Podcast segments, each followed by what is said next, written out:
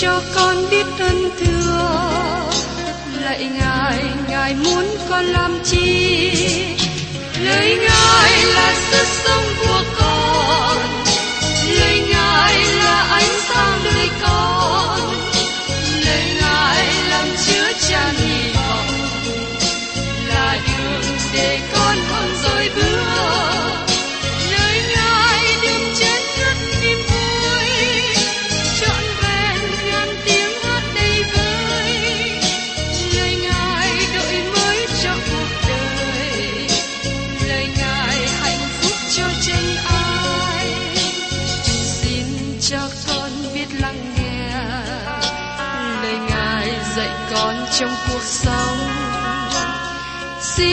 cho con biết lắng nghe.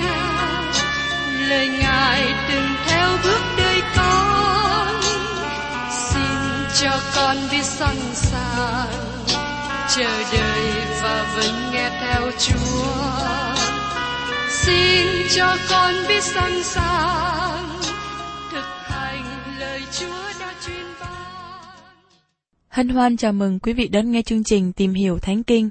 Đây là một chương trình học kinh thánh liên tục và hệ thống trong thời gian 5 năm. Chúng ta sẽ lần lượt khảo sát từ sáng thế ký cho đến khải huyền. Mục sư tiến sĩ McGee là người được Chúa dùng để sáng lập và thực hiện chương trình này. Ông tin rằng lời của Đức Chúa Trời có khả năng đáp ứng mọi nhu cầu cho tất cả mọi người trên thế giới, không phân biệt chủng tộc, văn hóa, trình độ tuổi tác hay phái tính. Ước mong quý vị theo dõi liên tục và giới thiệu cho thân nhân bạn hữu cùng đón nghe. Kính chào quý vị và các bạn. Sách trong ngôn là một phần quan trọng trong lời của Đức Chúa Trời. Và tại đây chúng ta thấy sự khôn ngoan của Đức Chúa Trời được tỏ ra trong từng câu. Chúng ta thấy những lời trong ngôn này thích ứng với một số nhân vật trong Kinh Thánh. Chúng cũng thích ứng với một số người chúng ta biết, và chúng cũng thích ứng với các bạn và tôi. Hôm nay chúng ta tiếp tục tìm hiểu trong trong ngôn đoạn 14, nói đến việc sống theo sự khôn ngoan. Mời các bạn cùng xem ở trong trong ngôn đoạn 14 câu 1. Người nữ khôn ngoan xây cất nhà mình, xong kẻ ngu dại lấy tay mình mà phá hủy nó đi. Người nữ khôn ngoan xây cất nhà mình. Điều này không nói về căn nhà bằng gạch, bằng cây. Tôi nghĩ về Sarah là một thí dụ về người vợ xây nhà mình. Bà là vợ của tổ phụ Abraham. Bà xây dựng nhà của Israel. Chúng ta cũng có thể nói về bà Jochebed, mẹ của Môi-se. Bà đã xây dựng nhà của bà. Bà đã xây dựng con cái của mình. Dẫu rằng lúc bấy giờ, bà là người tôi mọi ở xứ xa lạ ở tại Ai Cập. Bà đã tìm cách cứu Môi-se. Bà đã trông chừng con, và cuối cùng bà trở thành người nuôi vú của Môi-se vì Môi-se đã được trở thành con nuôi của công chúa Pharaoh. Bà đã dạy cho Môi-se về Đức Chúa Trời và về lời hứa của Đức Chúa Trời cho dân Israel. Bà là một người vợ tuyệt vời. Bà xây dựng nhà của bà. Xong kẻ ngu dại lấy tay mình phá hủy nó đi. Một phụ nữ khác ở trong Kinh Thánh đã làm như thế, bởi vì sự gian ác của họ mà nhà của họ bị quỷ diệt. Tôi xin trích dẫn lại phân đoạn Kinh Thánh đặc biệt ở trong sách Sử Ký Thứ nhì đoạn 22, câu 2 đến câu 3. Asachia được 20 tuổi khi người tước vị, người cai trị một năm tại Jerusalem. Tên của mẹ người là Athali, con gái của Orim. Người cũng theo các đường lối của nhà Ahab, vì mẹ người là kẻ bại mưu dục người làm điệp ác. Lời cố vấn của bà mẹ thật sự làm cho nhà Ahab đi xuống. Lời châm ngôn này thật sự được ứng nghiệm. Chúng ta thấy lời châm ngôn này vẫn còn hiệu nghiệm trong ngày hôm nay. Tôi biết một số phụ nữ phạm tội riêng và làm cho nhà họ bị tiêu hủy. Và trong châm ngôn đoạn 14 câu 2 nói tiếp. Ai đi theo sự ngay thẳng, kính sợ Đức Chúa Trời. Còn ai ăn ở tà dại khinh bỉ Ngài. Câu này nói cho chúng ta rằng sự bước đi trong đời sống của chúng ta sẽ bày tỏ mối quan hệ của chúng ta với Ngài. Như sứ đồ văn đã nói ở trong văn thứ nhất đoạn 2 câu 6. Ai nói mình ở trong Ngài thì cũng phải làm theo như chính Ngài đã làm. Chúng ta cần bước đi trong sự vâng lời Đức Chúa Cha, giống như Chúa Giêsu đã vâng lời. Tiên tri Samuel cũng nói với vua Saul sự quan trọng của việc vâng lời. Samuel nói, Đức Sô Va há đập lòng của lễ thiêu và của lễ thù ân bằng sự vâng theo lời phán của Ngài ư? Và sự vâng lời tốt hơn của lễ, sự nghe theo tốt hơn mở chiên đực. Trong Samen thứ nhất, đoạn 15 câu 22. Kế tiếp mời quý vị cùng xem ở trong trong ngôn đoạn 14 câu 3. Trong miệng kẻ ngu dại có roi đánh phạt sự kiêu ngạo đó, song môi người khôn ngoan giữ lấy người. Điều này nhắc nhở tôi nhớ lại việc của David và Goliath. Ở trong sách Samuel đoạn 17, câu 41 đến 49. Người Philippines cũng xông tới đến gần David, có kẻ dắt binh khí đi trước. Người Philippines xem David, thấy người còn trẻ, nước da hồng hồng, mặt đẹp đẽ thì khinh người. Người Philippines nói cùng David rằng, ta há là một con chó nên ngươi cầm gậy đến cùng ta người Philippines bắt danh các thần của mình mà rủa xả David và tiếp rằng, Hãy lại đây, ta sẽ ban thịt ngươi chim trời và thú đồng.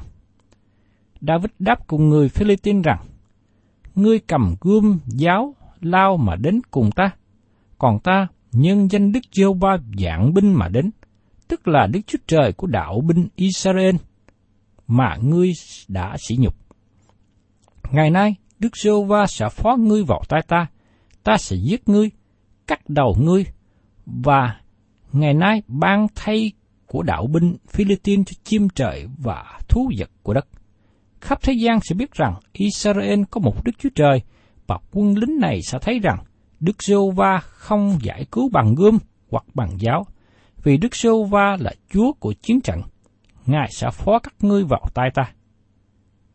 Xảy khi người Philippines đứng dậy, xông tới đón David, David dội vàng trải về phía hàng quân nghịch đặng đón người Philippines.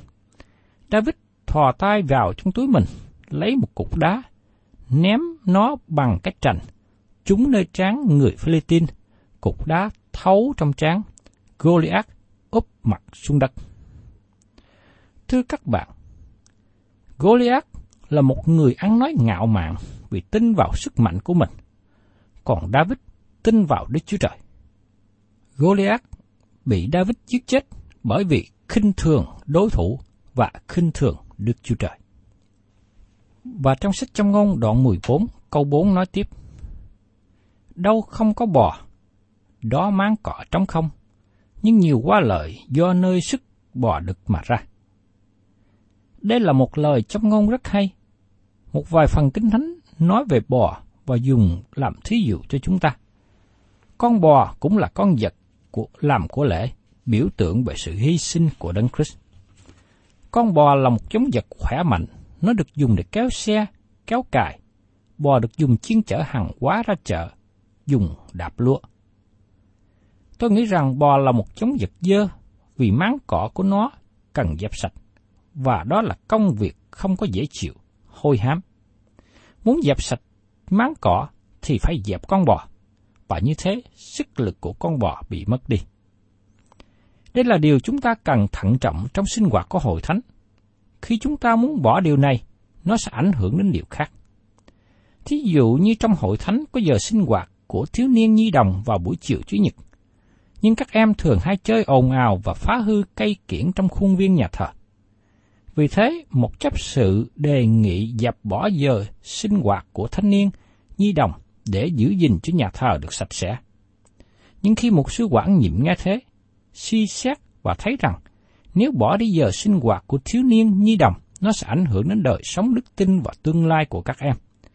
Các em được xem là quý trọng hơn cây kiển trong nhà thờ.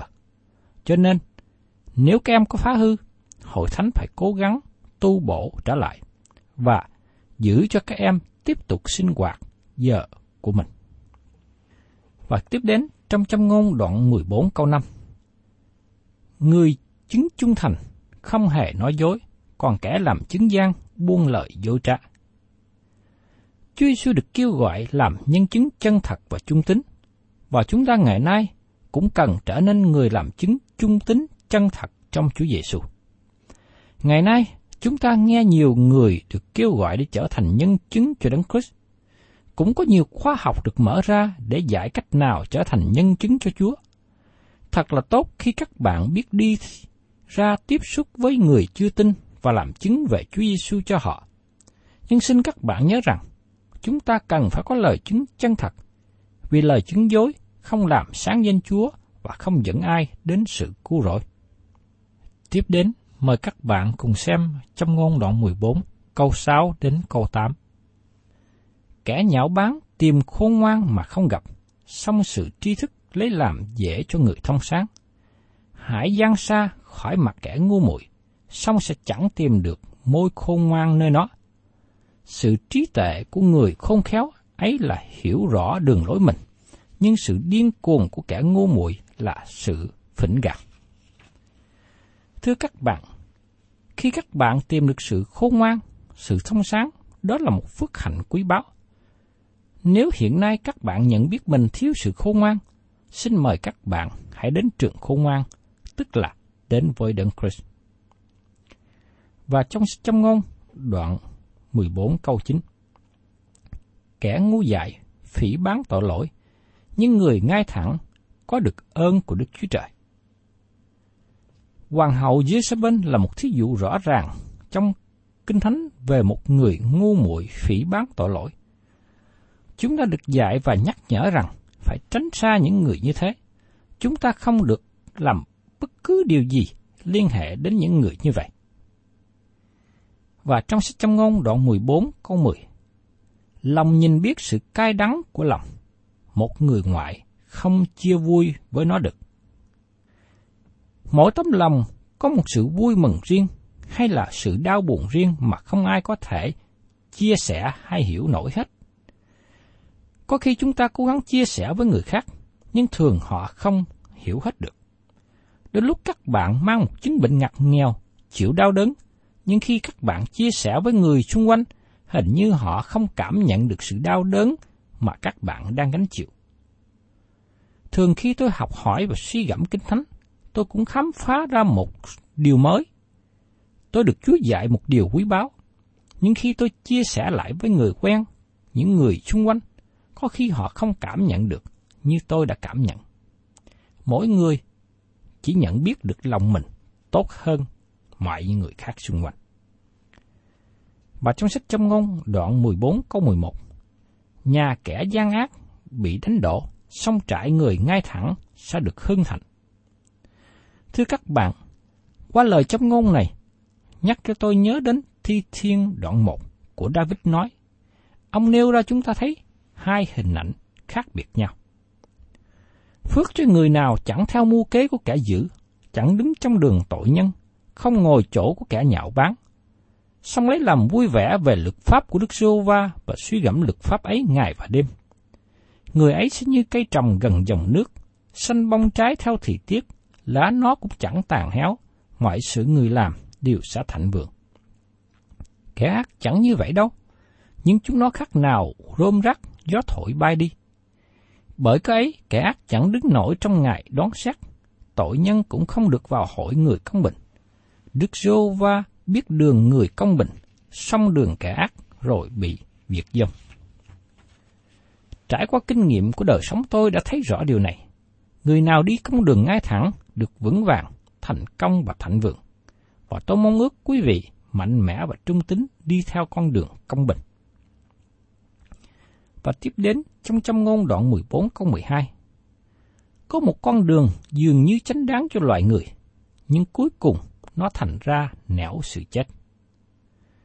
Câu này áp dụng cho những nhóm tà giáo, những người đi theo niềm tin sai lệch. Họ nói nghe có lý, họ đẹp đẽ và thu Có một người bạn nói với tôi, nhưng tại sao các nhóm tà giáo đó phát triển mạnh như vậy? tôi nói với người bạn này, bởi vì nhóm tà giáo đó thu hút con người xác thịt. Nó thu hút bản ngã con người, cho nên có nhiều người đi theo. Xin quý vị lưu ý đến sự cuối cùng của nó, đó là sự chết. Đi đến sự chết. Vì thế tôi xin kêu gọi quý vị hãy tránh xa. Xin quý vị hãy chọn con đường đúng. Chúa Giêsu nói rằng, ta là đường đi, lẽ thật và sự sống, chẳng bởi ta thì không ai được đến cùng cha. Chúa Giêsu là con đường, là chân lý, là sự sống. Cho nên tôi xin kêu gọi quý vị và các bạn hãy đi theo Ngài. Và tiếp đến trong trong ngôn đoạn 14, câu 15 đến 18. cả ngu dốt tin hết mọi lời, nhưng người khôn khéo xem xét các bước mình. Người khôn ngoan sợ và tránh khỏi điều ác, song kẻ ngu muội ở sắc sược và có lòng cậy mình. Người nóng nảy làm điên làm dại, và kẻ toan mua ác bị ghét. Kẻ ngu muội được sự điên dại làm cơ nghiệp, song người khôn ngoan được đội mão triều thiên bằng tri thức. Theo quan điểm của người thế gian cho rằng, cơ đốc nhân là người có trình độ hiểu biết thấp kém, là người tin hết mọi sự. Nhưng thưa các bạn, con cái thật sự của Đức Chúa Trời là người rất thực tế, có được sự soi sáng của Đức Chúa Trời. Người ấy không tin hết mọi điều. Con cái Đức Chúa Trời tin vào điều tốt mà Kinh Thánh dạy dỗ. Khi đọc các sách tin lành các bạn thấy và để ý rằng các môn đồ của Chúa Giêsu thường xuyên hỏi Ngài. Thomas là người nghi ngờ hỏi Chúa Giêsu nhiều câu hỏi liên hệ về sự sống lại của Ngài. Simon Phêrô cũng hỏi nhiều câu hỏi. Lại Chúa, Ngài sẽ đi đâu? Tại sao tôi không thể theo Ngài? Philip là người rất yên lặng, nhưng cũng đã nêu lên câu hỏi với Ngài. Điều tôi cần là xin chỉ cha cho chúng tôi. Judas, không phải là Judas Iscariot, đã hỏi, tại sao Ngài tỏ bài những điều này cho chúng tôi mà không tỏ bài cho thế gian? Các môn đồ thường xuyên đặt câu hỏi. Họ không phải là những người yên lặng và tin hết mọi điều được nghe nói đến. Nếu các bạn là con cái Đức Chúa Trời, các bạn không dễ bị lường gạt. Các bạn không nuốt hết vào mọi điều các bạn nghe. Đức tin không bị rơi vào trong bóng tối. Đức tin không đánh đổi sự sống của các bạn cho một điều gì khác. Thưa các bạn, tin đặt trên một nền tảng vững chắc. Đức Chúa Trời nói rằng, nếu nền tảng không vững chắc, đừng tin vào đó. Người ngu dại tin hết mọi lời. Người thận trọng, người khôn ngoan thử nghiệm và suy xét những gì mình nghe. Vì kính sợ Đức Chúa Trời, người khôn ngoan thử nghiệm những gì mình nghe, dầu rằng người giảng đó có thể là mục sư hay bất cứ ai. Ngay khi các bạn nghe những lời tôi nói hôm nay, xin các bạn cũng hãy suy xét đến. Nếu lời tôi đúng, thì các bạn mới nên nghe theo. Chúng ta nhớ trường hợp hội thánh tại Bê-rê thận trọng xem xét lời giảng, được ghi lại trong sách Công vụ các sứ đồ đoạn 17 câu 11. Những người này quý hẳn hoi hơn người Thessalonica, đều sẵn lòng chịu lấy đạo, ngày nào cũng tra xem kinh thánh để xét lời giảng có thật chăng. Kế tiếp, mời các bạn cùng xem trong trong ngôn đoạn 14 câu 20. Người nghèo khó, giàu láng giềng cũng ghét bỏ, nhưng bằng hữu của người giàu thì nhiều thai. Điều này trở nên thật sự và rõ ràng trong đời sống chúng ta hiện nay. Khi người nghèo thì bạn bè xa lánh, nhưng khi người giàu thì bạn bè giàu từ xa đến đâu cũng trở lại thăm. Dầu đã quen biết hàng 10 năm, 20 năm trước, họ cũng tìm đến. Cho nên chúng ta cần phải để ý một cách thận trọng. Chúng ta tìm xem rằng người đó là một người bạn thật hay là một người chỉ tìm đến lợi dụng chúng ta. Và trong châm ngôn, đoạn 14 câu 21, ai khinh bỉ kẻ lân cận mình phạm tội, còn ai thương xót người khốn khó lấy làm có phước thay. Người láng giềng rất là cần thiết cho đời sống hàng ngày. Chúa Giêsu dạy chúng ta hãy yêu người lân cận như chính mình. Người Việt chúng ta thường nói, bà con xa không bằng láng giềng gần. Và trong châm ngôn đoạn 14 câu 22, Kẻ toan mua ác há chẳng làm lạc sao? Còn nhân từ và chân thật thuộc về người toan mua thiện. Xin quý vị và các bạn đừng sống và đối xử với nhau bằng mưu lược, vì đường lối mưu lược không bền lâu và không được Đức Chúa Trời chúc phước. Và trong ngôn đoạn 14 qua 23 nói tiếp. Trong các thứ công việc đều có ích lợi, nhưng miệng nói nhiều dẫn đến sự thiếu thốn. Một số người nói nhiều, thường ít làm.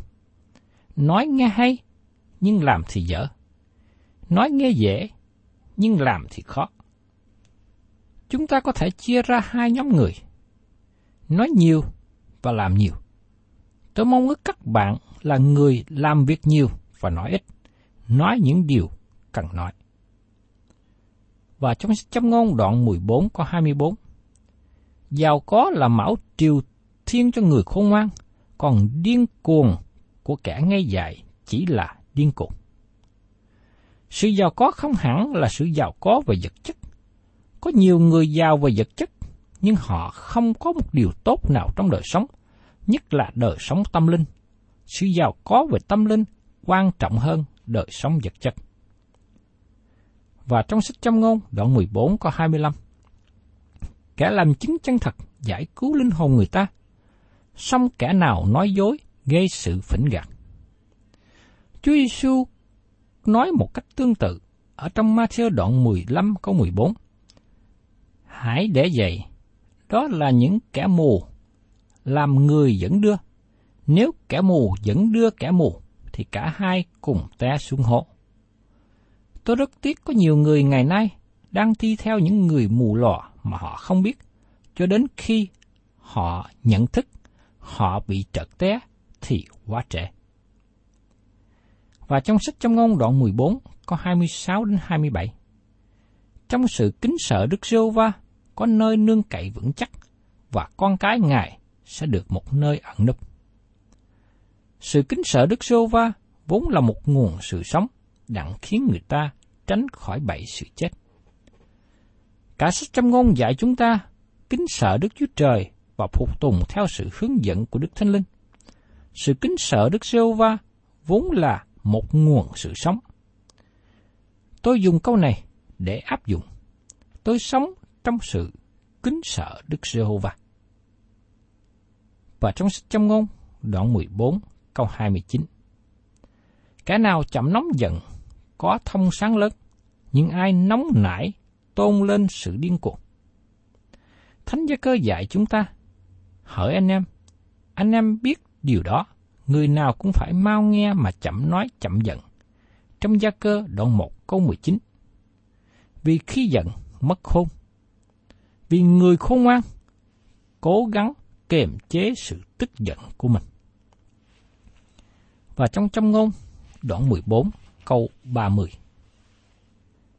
Lòng bình tĩnh là sự sống của thân thể, còn sự ghen ghét là đồ mục của xương cốt. Đây là một việc rất thực tế. Sự ghen ghét không những làm cho các bạn mất đi niềm vui mừng với anh em mình, nhưng cũng làm cho mối quan hệ với Đức Chúa Trời bị ảnh hưởng. Đồng thời, cơ thể của những người ghen ghét giận dữ làm cho bất an, cơ thể không hoạt động. Và một trong những dấu hiệu mà chúng ta thường thấy nhất là những người ghen ghét giận dữ không muốn ăn. Và trong ngôn, đoạn 14, câu 30 4 kết thúc như sau. Sự công bình làm cho nước cao trọng, xong tội lỗi và sự hổ thẹn cho các dân tộc. Tôi mong ước chính quyền của mỗi quốc gia áp dụng câu châm ngôn này, bởi vì đất nước nào đi theo con đường công bình sẽ được Đức Chúa Trời ban cho sự thạnh vượng. Chúng ta nhìn qua lịch sử và thấy rằng điều này ứng dụng cho mỗi quốc gia. Quý vị và các bạn thân mến, chúng ta biết được sự khôn ngoan, học theo sự khôn ngoan, đó là điều tốt. Nhưng chúng ta cần phải áp dụng sự khôn ngoan trong cuộc sống. Hay nói khác hơn, chúng ta biết sự khôn ngoan, chúng ta cần phải sống theo sự khôn ngoan. Vì như thế, chúng ta mới thể hiện được sự khôn ngoan thật. Chúng ta mới thấy được hữu ích của sự khôn ngoan. Cầu xin Chúa là Đức Chúa Trời ban cho các bạn sự khôn ngoan từ trên cao để sống làm vinh hiển danh Ngài và đem đến phước hạnh cho đời sống mỗi quý vị và các bạn. Thân chào quý vị và xin hẹn tái ngộ cùng quý vị trong chương trình tìm hiểu Thánh Kinh kỳ sau.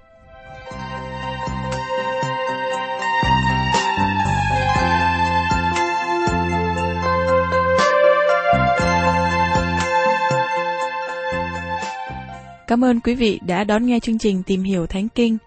Nếu quý vị muốn có loạt bài này, xin liên lạc với chúng tôi theo địa chỉ sẽ được đọc vào cuối chương trình. Kính chào quý thính giả.